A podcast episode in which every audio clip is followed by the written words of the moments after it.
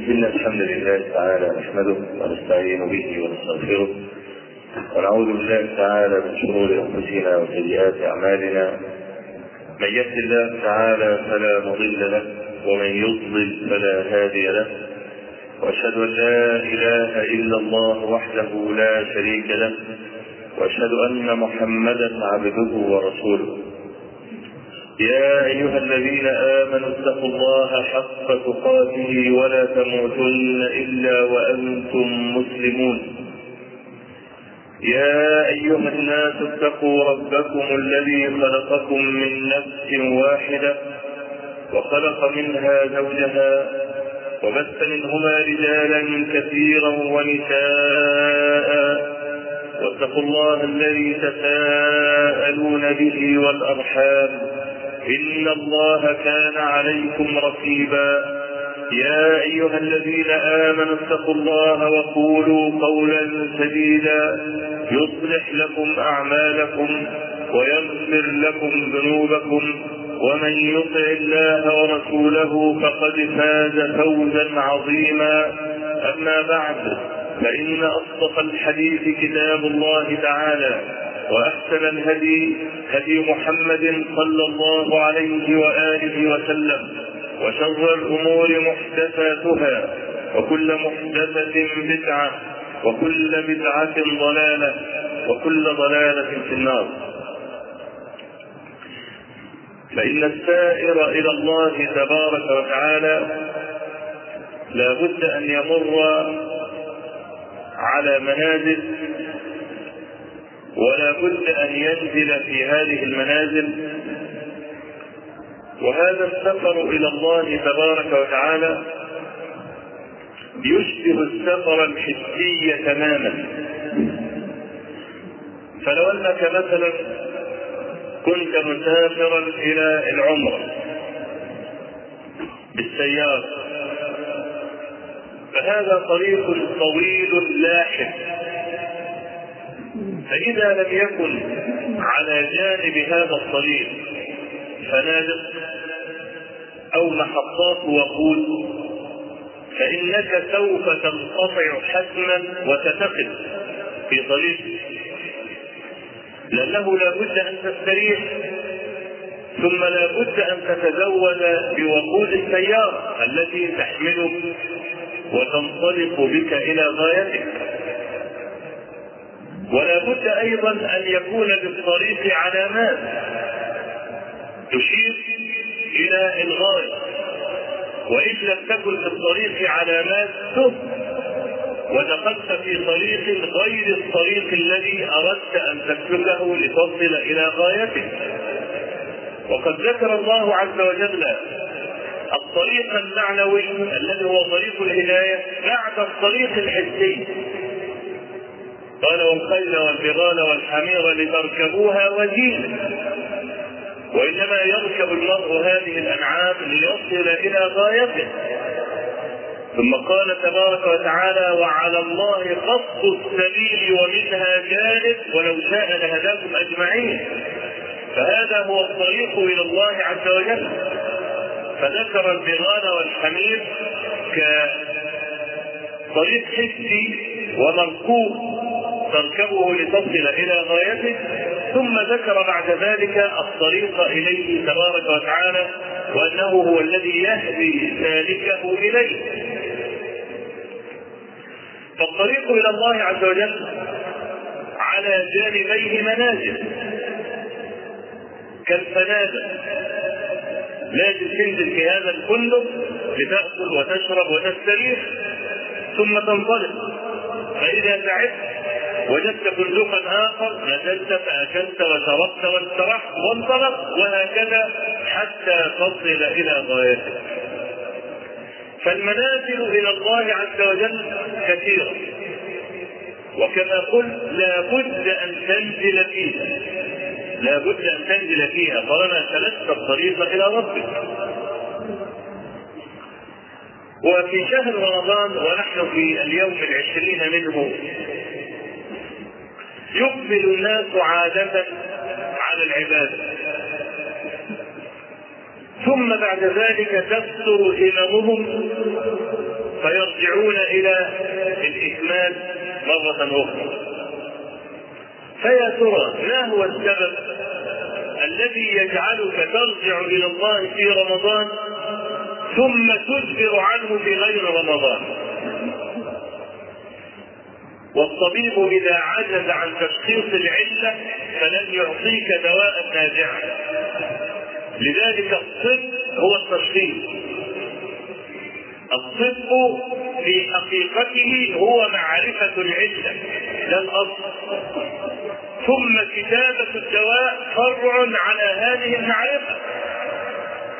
فما هو الداء الذي يتلبس المرء به فيقصيه عن ربه في غير رمضان.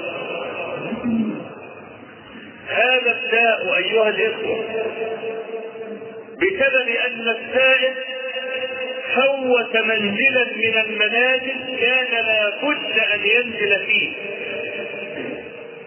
وهذا المنزل اسمه منزل المحاسبة. محاسبة النفس. وكل بلاء يكون على بسبب ترك هذا المنزل.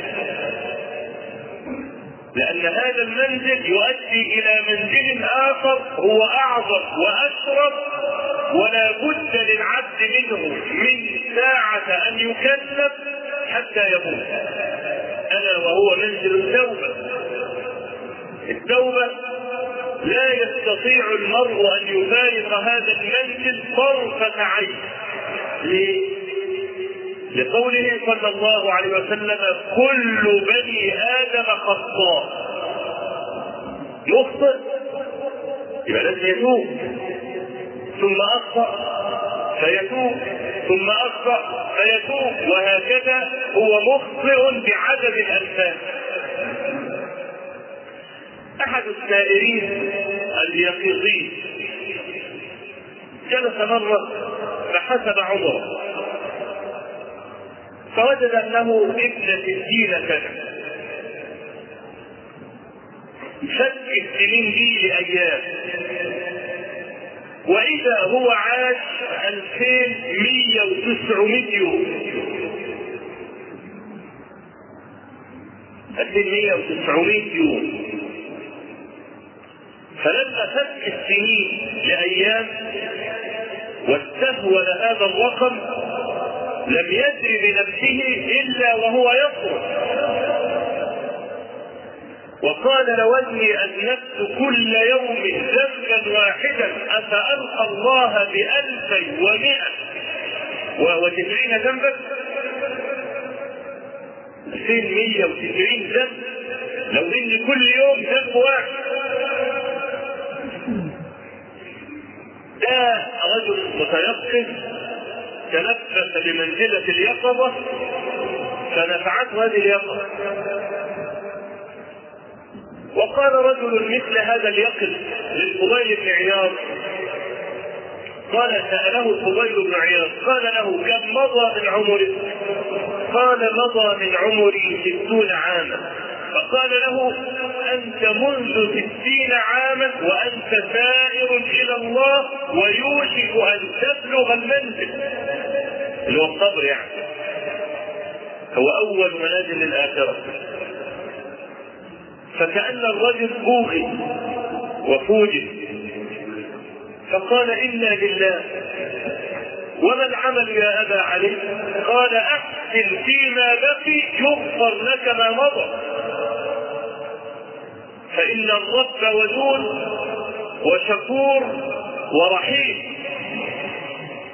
وكم من عاصم نزل في جب العصيان فرفعه فجعله على قمة الولاية. ليس بين الله وبين عباده خصومة. أنت عبده وصنعته. وأنزل لك الكتب وأرسل لك الرسل. وجعل لك على الشيطان سبيلا. ولم يجعل للشيطان عليك سبيلا. فإذا فعلت الشيء الكثير من الذنب وتب أسقط عنك المؤاخذة. ولا يعاتبك ولا يثني عليك العقوبة مرتين. فهذا ليس من فعل الكريم. الكريم يطلق العقوبة. فإذا كان لابد أن يعاقب عاقب مرة ولا يعاقب مرتين. فإذا آخذك في الدنيا لم يؤاخذك في الآخرة أين تجد مثل هذا الرب؟ لماذا تشتد فرارا منه كأنما هو عدو لك؟ ولماذا وضعت يدك في يد عدوك وعدوه ألا وهو الشيطان؟ أفتتخذونه وذريته أولياء من دوني وهم لكم عدو؟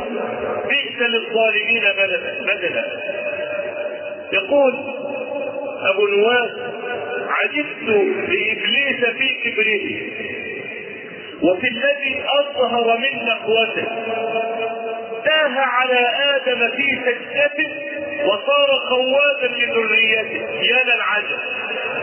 إنما رفض أن يسجد لآدم كبرا ونخوه أأسجد لمن خلقت طينا؟ قال أنا خير منه. يعني عنده نخوة ومش عايز يسجد للطين. طيب كيف صار قوادا للكتاب ولأهل الدعارة والزنا والسجود؟ أين نخوته التي ظهرت في ترك السجود لآدم؟ كان المفترض طالما عنده نخوة يعني وعنده كبر وإباء اللي هو ما يمسكش المستنقع ده يبقى عندي بقى محترم يعني. لكن يرفض أن يسجد لآدم ويرفع عقيرته على ربه ويبدي احترامه على أمره. وبعدين يبقى قوادا للكتاب والخمرجية. وبتوع الدعارة أين نقوته إذا؟ لكن هو ده الشيطان. هذا هو الشيطان. المتلبس بالمستنقع والقذرات والنجاسات دي كلها. هذا تتخذونه وذريته أولياء من دون وهم لكم عدو. بئس للظالمين بدلا. فدعا عليهم. والله تبارك وتعالى إذا لعن رجلا لا تتركه اللعنة حتى يتبنى. فالمسألة المسألة مسألة خطيرة. وينبغي أن تعرف لماذا خلقت. أفحسبتم أننا خلقناكم عبثا وأنكم إلينا لا ترجعون؟ فتعالى الله. إن الله عز وجل لا يفعل ذلك لأن فعله كله حكمة فجعل الله عز وجل لك الحجة والسلطان على الشيطان وليس العدل فإذا قال الشيطان لا أزال أغويهم ما بقيت فيهم الروح قال الله عز وجل وأنا لا أزال أغفر لهم ما بقيت فيهم الروح. فلماذا تشتد هربا منهم وهو هو وأنت أنت. هو هو في علوه وقدرته. وأنت أنت في الأرض. مخلوق في التراب وتمشي على التراب ويداس عليك بعد الموت. أيضا خفف الوقت. ما أظن أديم هذه الأرض إلا من هذه الأجساد.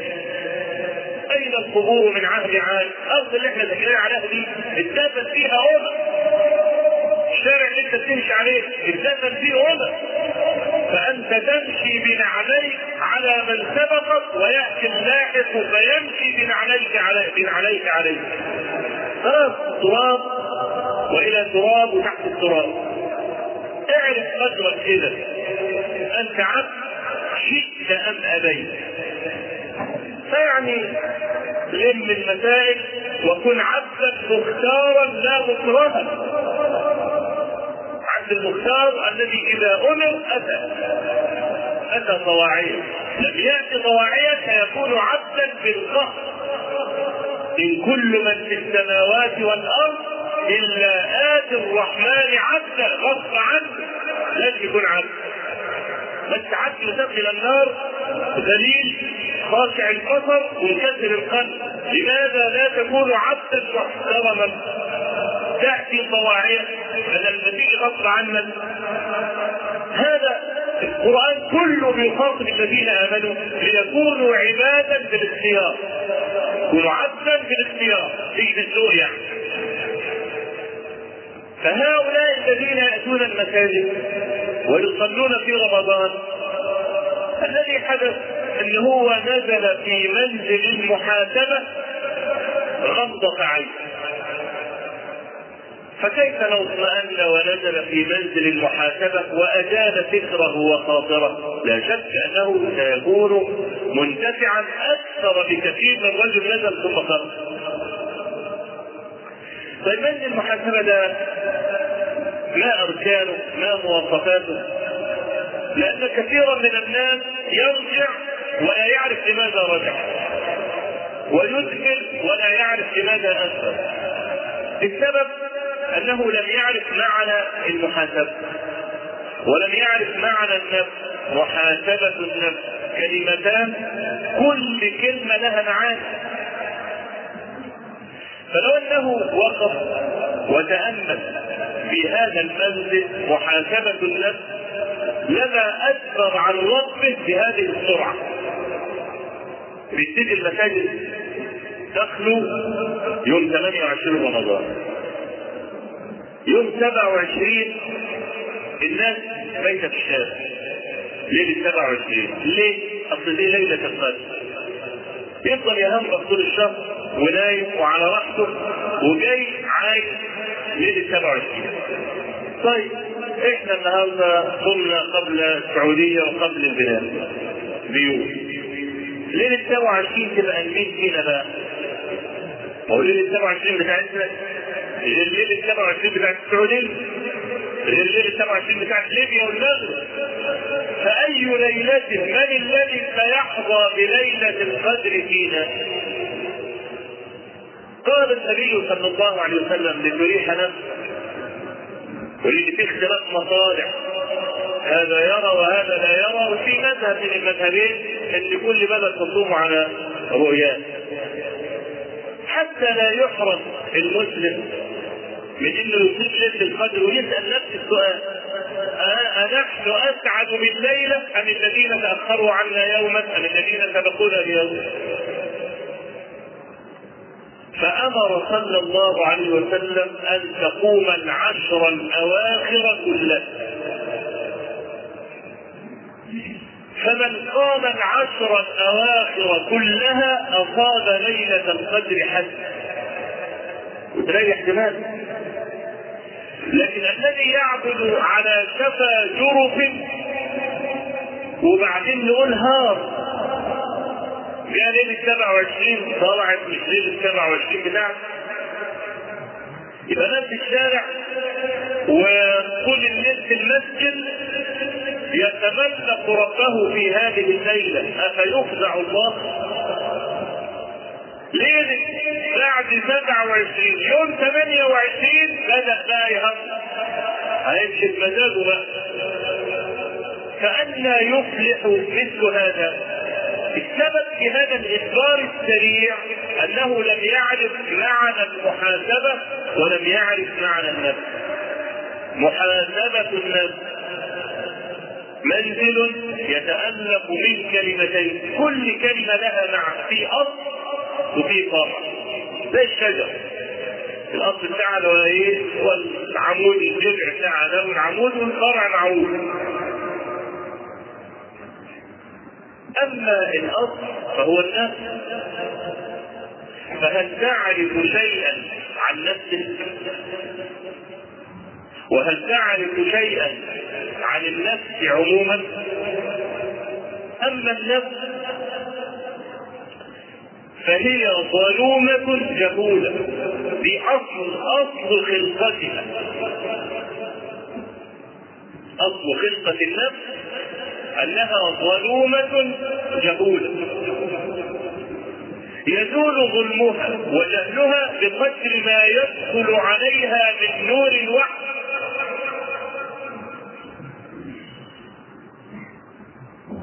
فإذا كانت ظلومة جهولة فلن تأمرك بخير أبدا.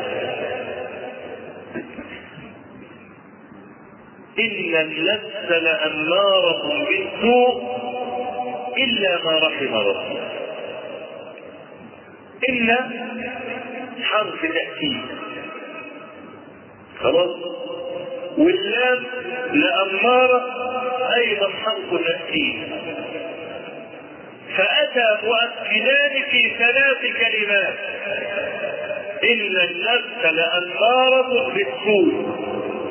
أي هي هي. لا يأمر بالسوء غيرها. إلا ما رحم ربي وعصمها ونفعها بما أنزل على رسوله صلى الله عليه وسلم.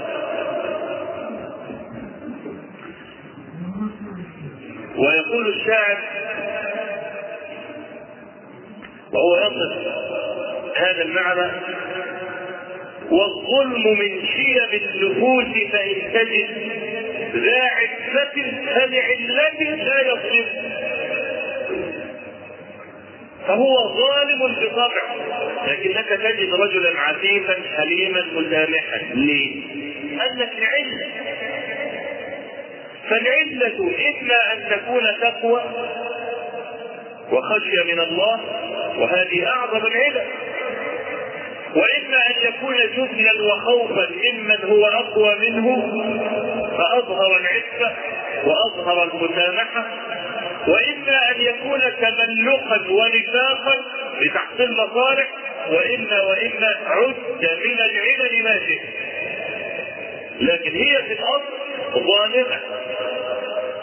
خلاص الحل طارق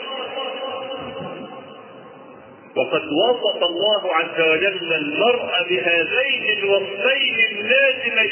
إنا عرضنا الأمانة على السماوات والأرض والجبال فأبين أن يحملنها وأشفقن منها وحملها الإنسان إنه كان ظلوما جهولا. هكذا خلق والله أخرجكم من بطون أمهاتكم لا تعلمون شيء قال. يوم يدخل عليه من أنوار الوحي كلام النبي صلى الله عليه وسلم المفسر لكلام رب العالمين ما يزيل هذه الظلمة ويزيل هذا الجهل إذا نفسك التي بين جنبيك كلب عقور. كلب العقور للعصر. يقول العتابي كما رواه في نور في كتاب المجالسة مررت بدير راهب راهب ممن يتدين بدين عليه السلام. فناديته أيها الراهب أيها الناسك. فلم يرد علي أحد. فقال يا صاحب الدين فخرج إليه. قال ماذا تريد؟ قال ناديت عليك أول مرة. فلم تجبني. قال لأنك ناديتني بغير اسمي فأنا لست راهبا ولست ناسكا. أنا كلب عقول. حبست نفسي في هذه الصومعة كي لا اعقر الناس. فلو ناديت وقلت يا كلب كنت رديت عليك من أول مرة.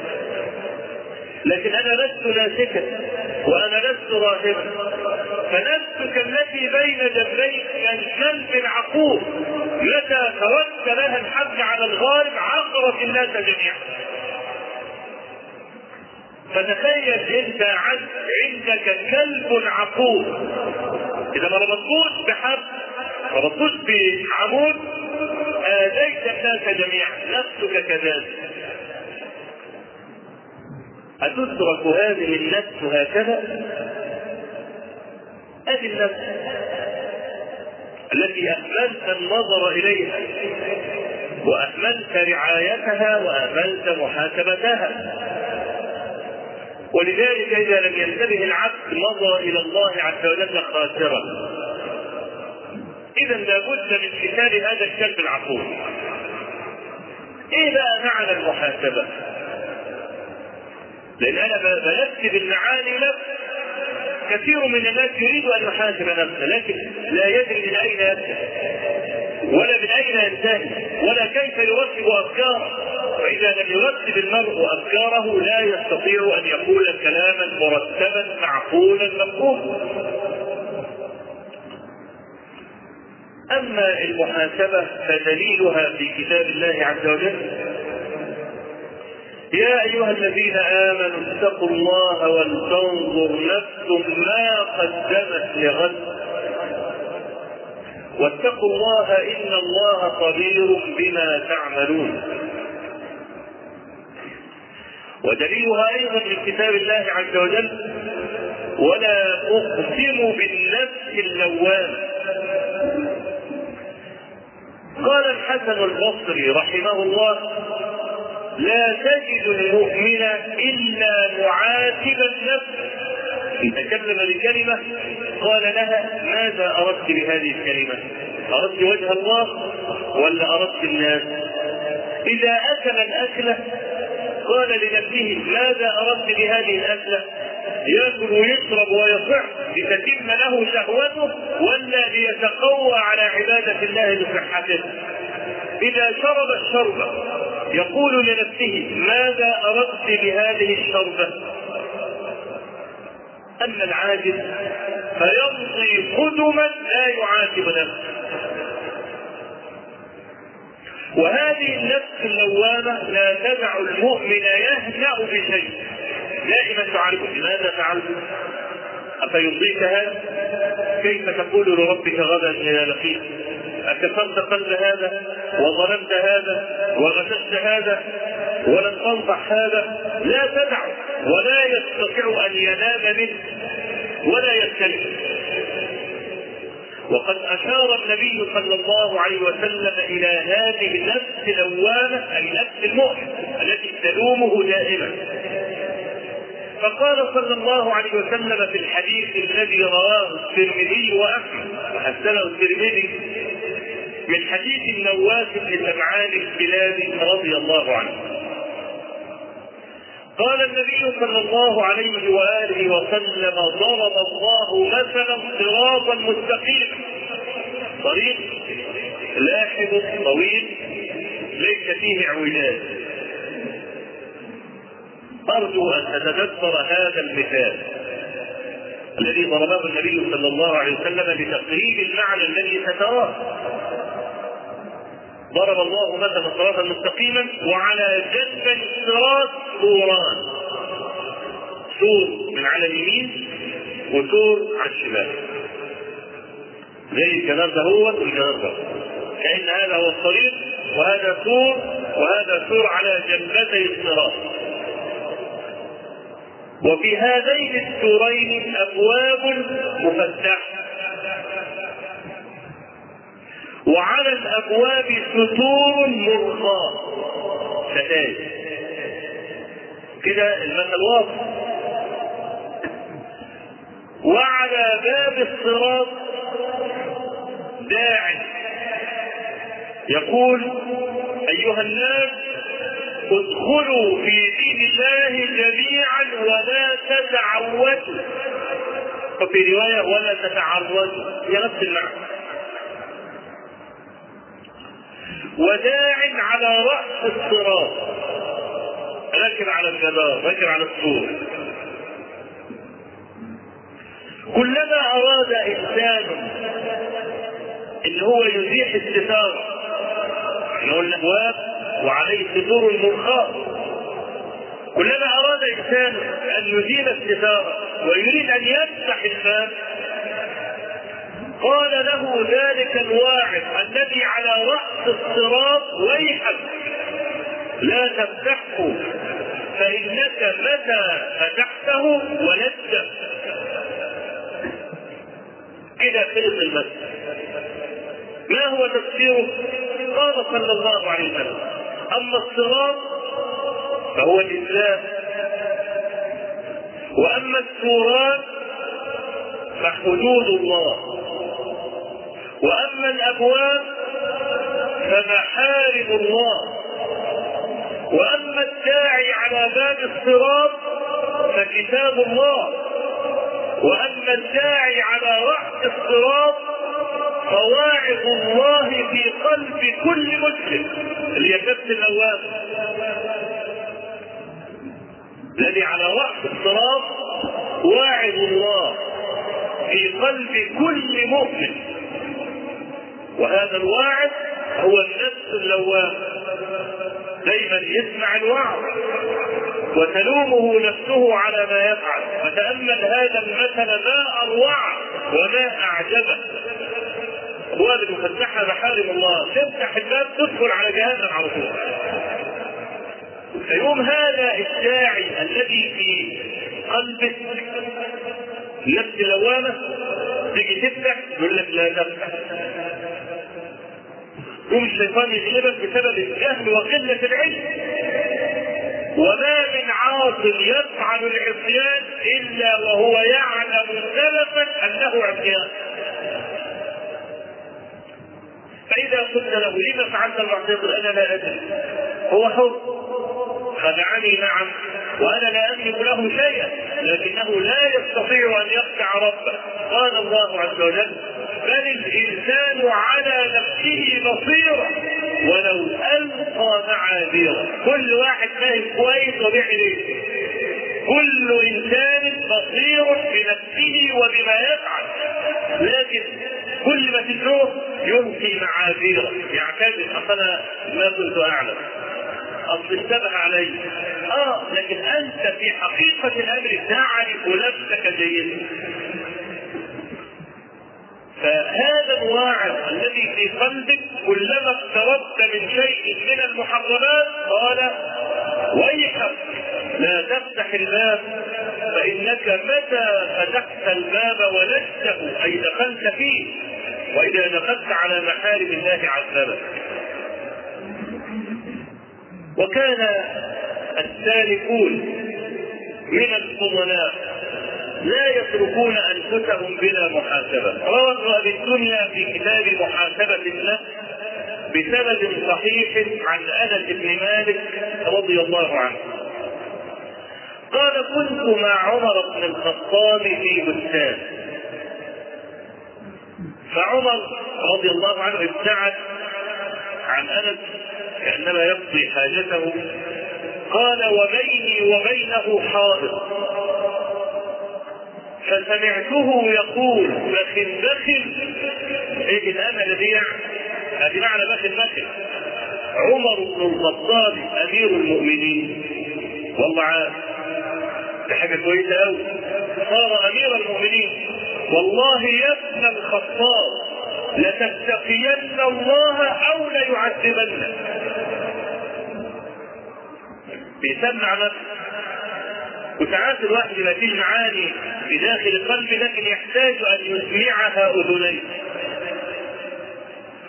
ففي البخل يا ابن الخطاب والله لتتقين الله أو ليعذبنك ومما ينسب إلى عمر وذكره الترمذي بغير إسناد إسناده ضعيف. عن عمر الخطاب رضي الله عنه قال حاسبوا أنفسكم قبل أن تحاسبوا وزنوا أعمالكم قبل أن توزن عليكم وتزينوا ليوم العرض الأكبر يوم تعرضون على الله لا تخفى منكم خافية. أقول قولي هذا وأستغفر الله العظيم لي ولكم.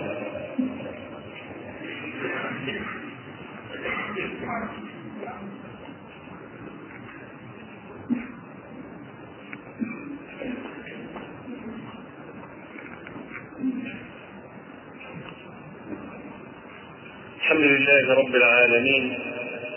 له الحمد الحسن والثناء الجميل. وأشهد أن لا إله إلا الله وحده لا شريك له. يقول الحق وهو يهدي السبيل. وأشهد أن محمدا عبده ورسوله صلى الله عليه وعلى آله وصحبه وسلم. هناك راو من رواة الحديث.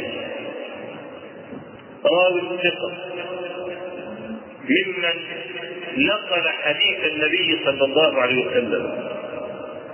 اسمه سعيد ابن السائب الكوفي. قال تلميذه سفيان بن عيينة رحمه الله ما رأيت أسرع دمعة من سعيد كان يبكي دهره كله. إن صلى فهو يبكي وإن طاف فهو يبكي وإن رأيته في الطريق فهو يبكي. فعاتبه رجل على ذلك. فقال له سعيد هذا بدلا من أن تلومني على تقصيري وتفريطي فإنهما قد استوليا علي. فلما رأى الرجل منه ذلك تركه يقول محمد بن يزيد بن كليب ما رأيت أسرع دمعة من سعيد كان يسره أن تحركه فقط. حتى ترى دموعه كالخط. واحد بيتلجم يعني. انت عايزه عيط؟ قل له اتق الله. ينخرط في بكاء. وهذا كان يبكي دهره كله. ما الذي جعل قلبه ساخنا؟ فذرف الدمع السخين. المحاسبة.